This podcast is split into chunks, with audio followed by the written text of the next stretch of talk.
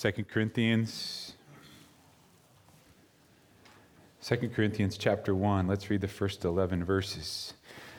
Paul, an apostle of Jesus Christ by the will of God, and Timothy, our brother, to the church of God which is at Corinth, with all the saints who are in all Achaia.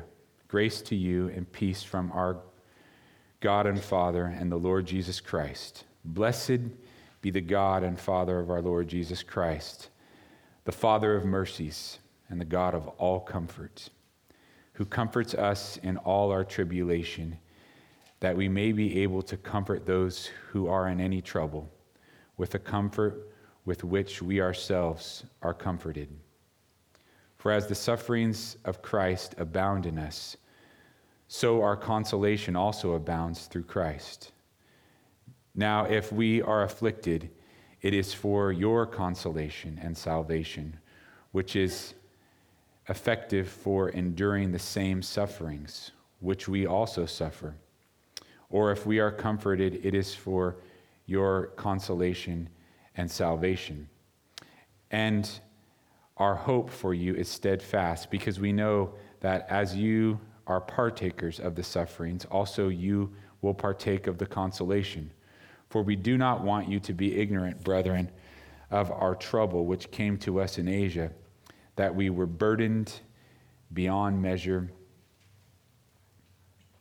above strength, so that we despaired even of life. Yes, we had the sentence of death in ourselves, that we should not trust in ourselves, but in God who raises the dead, who delivered us from so great a death and does deliver us, in whom we trust that he will still deliver us. You also helping together in prayer for us, that thanks may be given by many persons on our behalf for the gift granted to us through many. In reading these first 11 verses of the book of Second Corinthians, you're going to find yourself in, in one of three places. For many, they read this or they hear this and it makes no sense to them. It doesn't register with them, it seems to be completely irrelevant. To hear of this suffering for Christ, to hear of this persecution, there will be some, maybe even here today, and they feel as though this doesn't pertain to them at all. It's just way out there. Why in the world is God talking about this suffering and the comfort that comes from Him in this suffering? Then there will be those, and I believe there are many of us here, who we do see what God is saying.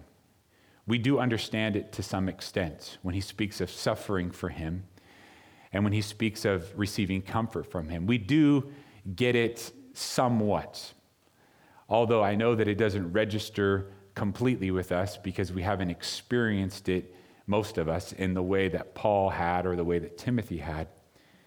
This is where I see myself in this second place where I'm seeing, but I'm struggling to see more. God gave us these truths about suffering for Him and about comfort that comes through Him. Now, why did He give us something that seems to be out of our grasp? Why did he give us something that seems as though it doesn't pertain to us right now? We're just understanding bits and pieces of it. You know that during Jesus' earthly ministry, he often didn't teach his disciples right where they were at that time, right in what they were experiencing. He often did, he was teaching them for what they would experience, correct?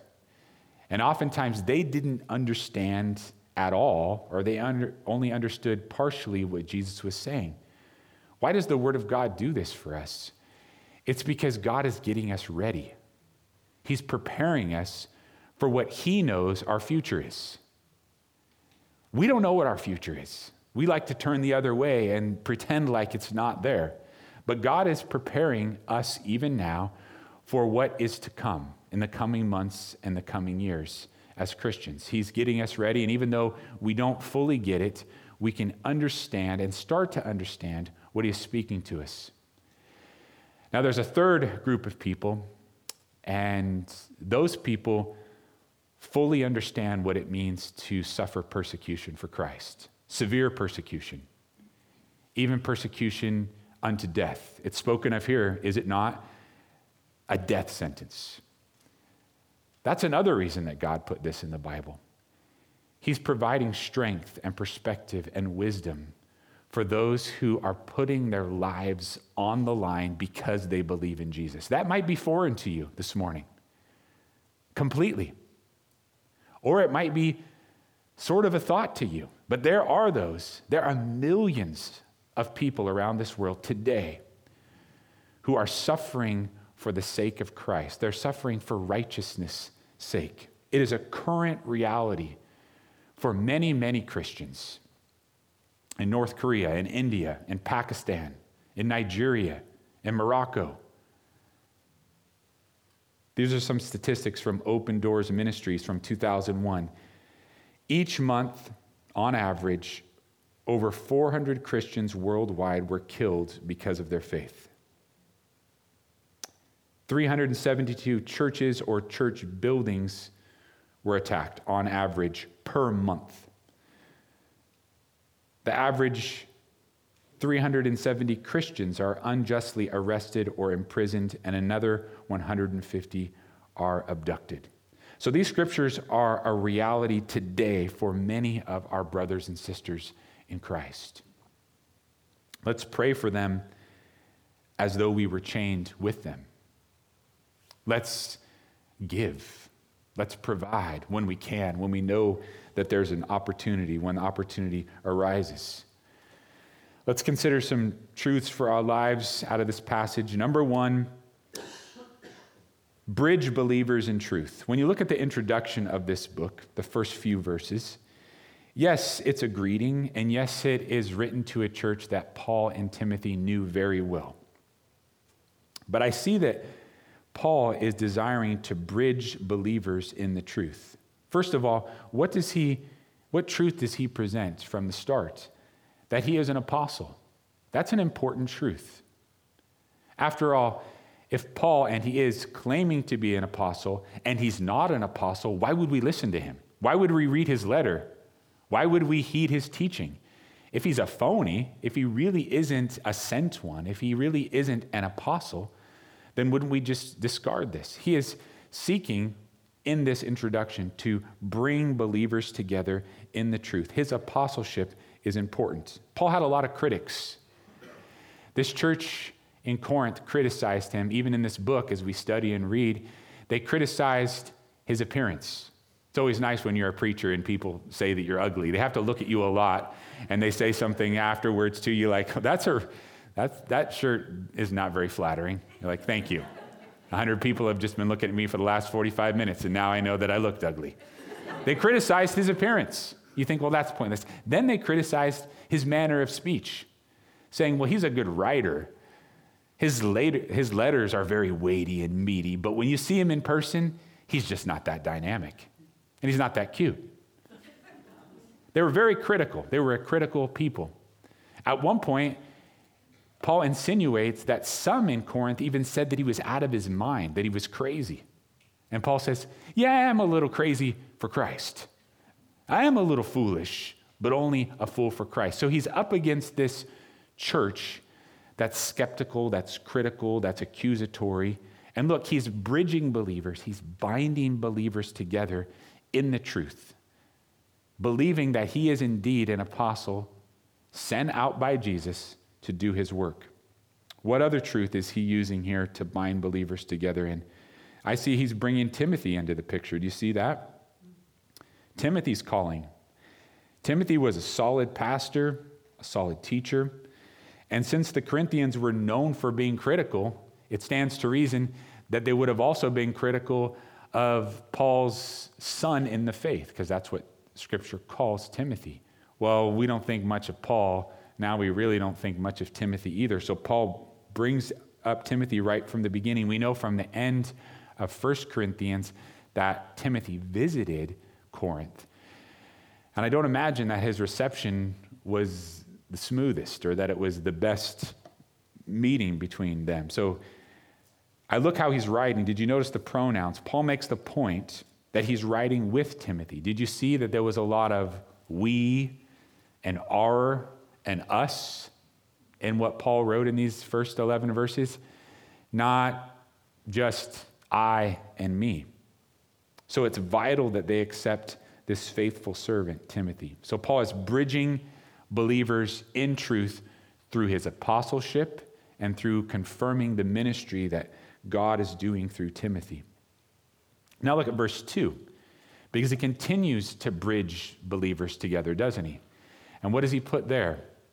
It's such a great greeting. Don't skip right over it. Grace and peace. Grace to you and peace from God is what he says. Quite often, when we're reading an epistle, we go over the grace and the peace kind of the same way that we would just skip right over the salutation of a letter. Now, I realize we don't use the term dear very much when it comes to a letter. If I would write, I don't, when I text Michelle, I don't say, Dear Michelle. I do use emoji sometimes, but I usually don't say that. When we're writing, when we're messaging each other, we don't have the dear at the beginning the way that we often did. And you know, when letters were written more often, when somebody said dear to you, that, that meant something because it means you're precious to me. You're my love. You're, you're on my heart. Now we just see it as standard. So look at this salutation. It's even better than Dear Corinthians. He says, Grace and peace to you. The grace of God. He is pointing out why we're saved. You and I do not deserve God's love we don't deserve his favor, and we don't deserve his forgiveness. Yet he provided it to us by giving his only son to die on a cross. That is a great grace. Today, you and I are here in fellowship. I hope you're in fellowship with God this morning. You're in fellowship with God because he gave his only son on your behalf. You and I are sinners doomed by our sin, condemned by our sin. But he gave Jesus that if we would believe in him as Lord and believe in our hearts that God raised him from the dead, that we could trade in hell for heaven, that we could trade in separation for relationship, that we could walk in grace. Do you know that grace this morning? It's right there at the very beginning. For by grace you have been saved through faith. If you're saved today, if you're headed for heaven, the only way you're headed for heaven is because of God's grace. And listen to this. Now that we're saved, He grows us in grace, doesn't He? Even from grace to grace. So, what a wonderful greeting. Today is the day to receive the grace of God, not tomorrow. And then He says, Peace. Because you and I have received the grace of God, we have peace with God. And we can even have practical peace in this world of turmoil. This society, this world, this culture is in chaos. It's falling apart. You see that. Very difficult to have peace in the middle of such a struggle, of such turmoil. Lives are broken all around us. Yet in Christ, even though our circumstances may not be good, we can have peace. Now, do we always have practical peace? We don't, because sometimes we worry. Sometimes we get anxious. Sometimes we're even despairing. But today, if you have received the grace of God, then you have access to peace. What a great introduction. What a great greeting. What a wonderful salutation that you and I, believer, stands together in God's grace and in God's peace. It comes to us through Jesus Christ our Lord. Bridging believers in truth, the truth of his apostleship, the truth of Timothy's calling, the truth of this grace and this peace. Now, there are a lot of truths in the Word of God that bind us together. Every single truth that is here in the Word is presented to us so that we might walk in it and so that it might unite us to glorify God in our lives. But what does the church often do in America today? We love our preferences. When God has very little to do with those. The way we decide whether we're going to be bound together with believers many times is based on our likes and dislikes, not on the truths of Scripture. Let's realize that to be like that is to be off course. These truths that He has given to us, and there are many more, are not for us to compromise. They're not for us to say, well, that's not that important of a truth. If it's in God's Word, is it not important enough for us to receive? Is it not important enough for us to stand in that truth and to come together in that truth? There is a really fake unity. This ecumenical, warm and fuzzy, let's not talk about the truths of Scripture sort of fake unity. Beware of that. That's not the kind of unity that Paul is promoting here. But it is bringing believers together in the truth, bridging the gap between us by bringing us together in the solid principles of God's word. So, bridge believers with the truth. Number two, bless God with your life. Isn't that right there in verse three? Blessed be the God and Father of our Lord Jesus Christ. We get to verse three, and by that time, Paul and Timothy are already blessing God. They're worshiping Him, they're exalting Him. That's what blessing is, isn't it? They're seeking to give the Lord what he is looking for in their lives. With all that Paul and Timothy need to say to the church in Corinth, they don't think that blessing God is an automatic assumption, do they? Being a blessing to God is what our lives should be about. Ask the question of yourself Am I blessing God? Not, is God blessing me? Because if you're paying attention, God has blessed you beyond measure. The question isn't, has God blessed me? The question is, am I blessing him? In the way that I live my life, in the way that I spend my time. In my thoughts, do I bless the Lord? With my lips, do I bless the Lord? Am I a delight to him? Or has my life become about blessing myself?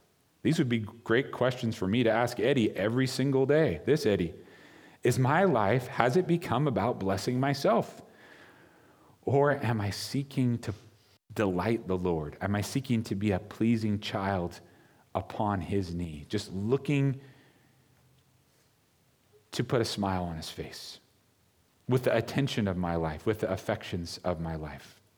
Now, I want you to consider who is writing this blessing to God. How about their circumstances? Are they blessing God because of their circumstances? Look at verse 8, despairing even of life. Look at verse 9, there's a death sentence hanging over them. This chapter, this beginning, is a lot about persecution, isn't it? So we have men who are enduring persecution. We have men who are suffering for the sake of Christ, and they're worshiping. Job said this You give and you take away. Blessed be the name of the Lord. So, in the middle of his trial, he is blessing God. We are not to just bless the Lord when it's a sunny day outside, we're healthy, our relationships are good, and there's some money in the bank. The word says, I will bless the Lord at all times. His praise will continually be in my mouth, not just when my circumstances are good. Bless the Lord at all times. This is the principle that we learn here, isn't it?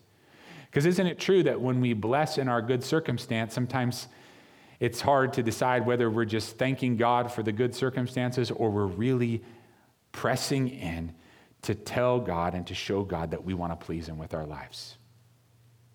This same Paul, who wrote this letter by the inspiration of the Holy Spirit, sat in prison after he had been beaten with rods.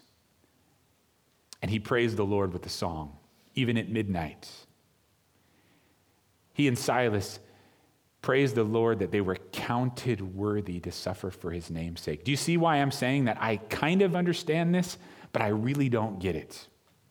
I don't know what it's like to be sitting in jail because I believe in Jesus. I don't know what it's like to be beaten up because I insist upon proclaiming his word. But Paul did. And he is blessing the Lord. So, point number two bless God with your life. Are you a blesser of God? Are you blessing him just with your lips? I hear this weird stuff on the radio. It says, Get your worship on. I'm like, I don't even know what that means. Get your worship on? It's, uh, it's like we, we like to sing. At least some of us do. And we think that blessing is all about singing. It is about opening up our lips and proclaiming to the Lord that we love him and that we seek to be a delight to him. But it's our lives lived in a way that's a blessing to him. The more you draw near to him and his word, the more you'll see that you're called to be a blesser of God, your words and your works. Point number three embrace suffering for Christ. Topics just keep getting more and more profound because I, I know what it means to embrace and I know what suffering is. But to actually embrace, that means accept that my life as a Christian includes suffering for Jesus. Look at these 11 verses. Isn't there a theme there? Suffering for Christ and being comforted by Christ? I look multiple times here. I'm circling them and boxing them and doing all my little notations. I see suffer and I see suffering a few times. There are also many words that are the same thing as suffering, like tribulation, trouble, being afflicted, being burdened. There are 10 basic words for suffering in the Greek language, and Paul used five of them here in 2 Corinthians. But all of the suffering spoken of here in this section is for the sake of Christ. It's not just a general suffering. Sometimes we suffer because of our own stupidity, our own foolish choices, our own sin. In fact, much of our suffering we've brought on ourselves by, by, just terrible decisions that don't please the Lord. We can also suffer because we live in a fallen world. We struggle because of the sin that's around us. We, we struggle and, and we suffer because of other people's sins. We live in a fallen world. But this passage is speaking about suffering for righteousness' sake. Pathema is used in verses 5 and 6, and it's the same word that's used in 1 Peter chapter 1, verse 11. The Spirit of Christ who was in them was indicating when he testified beforehand the sufferings of Christ and the glories that would follow. So, here, something most of us are not very familiar with suffering for Jesus. Suffering because you're following Jesus, suffering because you refuse to be silent about your faith in him. These are afflictions that are accrued because of godly action.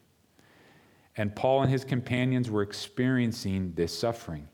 Now, we don't know exactly what trouble it was in Asia because Paul had so many troubles in Asia as he traveled and ministered, but we do know that sufferings abounded. And we know that there were were many, many sufferings for this cause. So when I say embrace suffering for Christ, I don't say it as though I understand it or that I even know that I'll do it. I say embrace suffering for Christ because it is what the scriptures teach. I know that the word says, when I am weak, then I am strong. What is your attitude towards suffering? What's your perspective towards suffering for Christ? Christians are, are often quite offended when they suffer for the Lord. Here in the United States, here in America, I often see this attitude where we feel sorry for ourselves because people don't like us. It's a, I'm trying, I'm working on Mercy's sad face. She's got this. she said, they, they, they said I'm mean. They don't like our songs. They, they say we're not cool. That, that's the American attitude. When they, I think a lot of American Christians expect society to applaud them for their moral behavior. It's, it's, it's, and Jesus said, if they hated me, they're going to hate you. So, what is our attitude towards suffering? When people think we're old school, when people think we're backward, when people think that we, we, we just aren't up with the times, that we're not progressive, what is our attitude about that? Do we embrace it and say, this is part of living for Jesus? I refuse to be silent. I'm not going to sit here and keep my faith in Jesus to myself. And when people criticize me, and when I, I look at the headlines, and when I look at the attitudes that people have in society towards Christians, am I going to sit here and feel bad for myself? Or am I going to embrace that I'm starting to experience even a little bit of suffering for the name of Jesus and for the cause of Christ? Shouldn't we be embracing suffering for Christ? And saying this just comes with the territory. We are not suffering because of our own standards, are we? We are partaking in the sufferings of Jesus, not his redemptive suffering, but this world loathes Jesus because he loves them. Have you seen that in a parent child relationship before, where the parent genuinely loves and shows love to the child, sometimes even a grown up child. They're loving them and they're doing the right thing, and the kid hates the parent because they're loving them. They want them to ruin them, right? But they, they hate their love. That's what this world, apart from Christ, is like. They despise God because he has given his life for their sin. And they don't even want, to, they don't even want God to talk about their sin or their brokenness. When you and I suffer for righteousness' sake, we should embrace that if we are truly reflecting the grace of Jesus and people despise us for it. We should say, Lord, this is what my walk with you is about. Now, not embracing the suffering in an obnoxious way but listen to this very famous verse from Philippians 3:10, that I may know him and the power of his resurrection. I like that part. That I may know him and the power of his resurrection. And the next part, and the fellowship of his sufferings, being conformed to his death. We hear a lot about knowing God, and we should. And we hear a lot about his resurrection power in us, and we should. But we don't hear a lot about the fellowship of his sufferings sharing in the sufferings of Christ, that we might partake in his death. Not for our own redemption, that's not what it's talking about, but taking up our cross, losing our lives that we might find our lives. We like to be liked. Being despised is difficult. Yet embrace suffering for Christ. That's the suffering that this passage speaks of. Point number four receive comfort from Christ. Now, how did Paul and Timothy and many others, how did they embrace suffering for Christ? They were able to do that because they had received comfort from Christ. Look at verse 5. For as the sufferings of Christ abound in us, so our consolation also abounds through Christ. That verse encapsulates what he is saying. There are a lot of sufferings for Christ. But in the same way that our sufferings are many, so is the comfort that comes from Christ. Look at the second half of verse 7. We know that as you are partakers of the sufferings, so also you will partake in the consolation. Now, Paul is saying to them, You guys are have been a critical people, you've been a skeptical people, you've been a divisive people. I won't get too much into 1 Corinthians. And you've had your fair share of troubles, but now you're going to become partakers. You're growing up. You're experiencing suffering for righteousness' sake. And you are going to partake of the suffering and of the comfort that comes from God. When we're suffering and God comes and meets us and gives us the peace that we need, that is amazing. That's the reason that we can endure. That's the reason that we can embrace the suffering, is because God gives his persecuted people peace in the middle of their tribulation. We haven't experienced that that much at all, but believers around the world have. They know the persecution's coming, they know the struggle is there. But they also know that on the heels of that suffering, there will be comfort from the God of all comforts.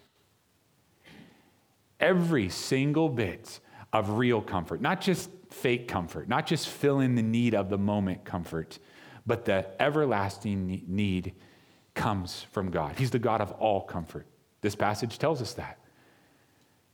And when we're suffering for righteousness' sake, oh, how we need to hear that and we need to look for that because this is the truth. Warren Wiersbe put it this way Sometimes God delivers us from our trials, and sometimes He delivers us in our trials. We're in it, the circumstance doesn't change, but we're in that trial, and He gives us the peace, the consolation, the comfort to endure it. Brothers and sisters, this is our future. Church, the heat is only going to get turned up from here. Are we so focused on, let me try to figure out how to share the gospel in, in an unoffensive way? the word says that it, it's a rock of offense. Now, I'm not saying to purposefully be offensive. But you see the culture of the church in the United States. We've tried to figure out how do I tell people that they need Jesus without making them mad at me. I want them to walk away and think I'm really cool and really current and re- why have we started doing that? Because we don't like suffering. We don't like to be looked down on. We don't like people to think that we're kooks. But the truth is that God is calling to unbelievers. And He's saying, See your need for me. You're broken. You're needy. You're killing yourself with your, with your own life with your own sin, I'll take that sin for you. And so we know every week there is more antichrist sediment, sentiment in the United States. Every week there is more antichrist legislation written. And if we stand for Jesus and the truths of his good word, we will suffer more and more relationally, vocationally, socially, physically, and financially. Not my money, God. We see the direction that our country is, is taking, and, and we pray that God would, would spare. We pray that He would renew. We pray that He would revive. We, we pray that we wouldn't just keep sliding downward. It's not that we shouldn't ask God to save and to keep, but we also should be seeing that there is more and more persecution on the horizon. There is an alternative to suffering for Christ. There is a way you can escape that suffering. It is to be silent. It is to hide your light under a bushel. It is to keep your faith on the down low. Isn't that the message that, that you're getting? Don't talk about him. Don't talk about that. Keep it to yourself. Believing in Jesus isn't meant to be proclaimed. That's not what our culture is about. Just and you can escape much persecution by just being silent. From Acts chapter 4, verse 18. So they called them and commanded them to not speak at all or teach in the name of Jesus. Do you see? Stop teaching people about Jesus. Stop proclaiming the name of Jesus. But Peter and John answered and said to them, Whether it is right in the sight of God to listen to you more than to God, you judge. For we cannot but speak of the things which we have seen and heard. They said, I can't be quiet. I won't be quiet. I know who I've seen. I know what I've seen. I know who I've heard. I've heard Jesus. I know that I've seen the risen King. And you judge for yourself whether you think it's right for me to talk or not talk, but I'm going to speak. Is getting more and more silent an option for you? It's not for me. You, I heard a resounding no in my head, but out loud. It is not an option for me. So I am encouraged to know that with the suffering comes soothing from God Himself. Isn't that what the Word is telling us? That as we proclaim, and that is the Word, as we speak the truth of Jesus, as we give the gospel, as we open up His Word, and we speak of the truth that set us free, that there will be suffering for righteousness' sake, but there is comfort from God, the God of all comfort. He comes and gives us His perfect peace. Fifth point comfort others and be comforted in Christ. Comfort others in Christ. So, not only does God comfort us, but did you notice that He also uses us as vessels of his comfort. So this just keeps getting better and better, doesn't it? At first, we're thinking, I can't embrace suffering for Christ. I like to be liked way too much. And then the Lord, by his Spirit, shows us that this is the way to follow Jesus. Embrace the suffering for Christ. And then he tells us that in that suffering for him, he will comfort us. And since he's the God of all comfort, it will be all the comfort that we need. He's our sufficiency. And then he says something even more amazing that he's going to use you to comfort somebody else with what they receive from Jesus. Now, you won't be the source of the comfort, but you'll be the vessel of the comfort. I want you to consider right now the camaraderie and the comfort in being persecuted together. It, and it's not just the type of camaraderie that's experienced on a sports team where you're like, we're in this together. We're going to lose together or we're going to win together. No, it is the Holy Spirit dwelling in all of us, binding us together. And as we are going through suffering for righteousness' sake, are we not going to be comforting one another?